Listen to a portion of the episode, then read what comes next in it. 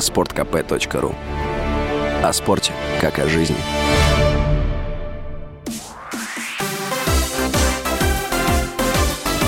Новости спорта.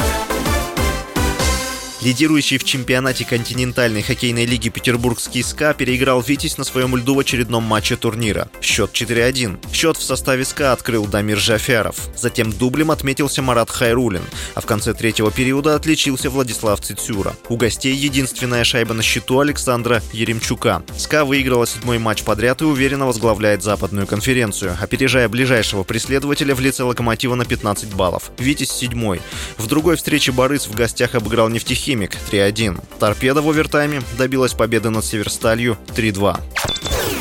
Российского нападающего Washington Capitals Александра Овечкина признали первой звездой недели в регулярном чемпионате Национальной хоккейной лиги. Об этом сообщается на сайте лиги.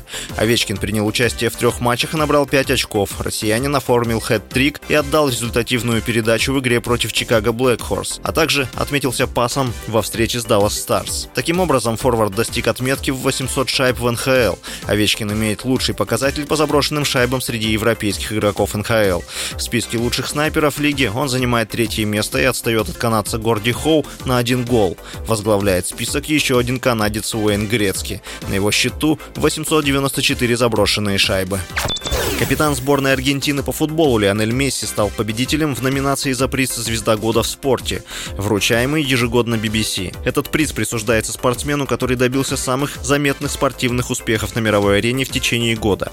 Месси получил данную награду впервые в карьере. Он стал всего лишь 5-м футболистом, получившим этот приз. Месси в составе сборной Аргентины стал чемпионом мира в Катаре. Форвард забил 7 мячей по ходу турнира, в том числе дважды в финале. В решающем матче чемпионата мира 2022 Аргентина победила Францию в серии пенальти. Месси был признан лучшим игроком финала и всего турнира. С вами был Василий Воронин. Больше спортивных новостей читайте на сайте sportkp.ru.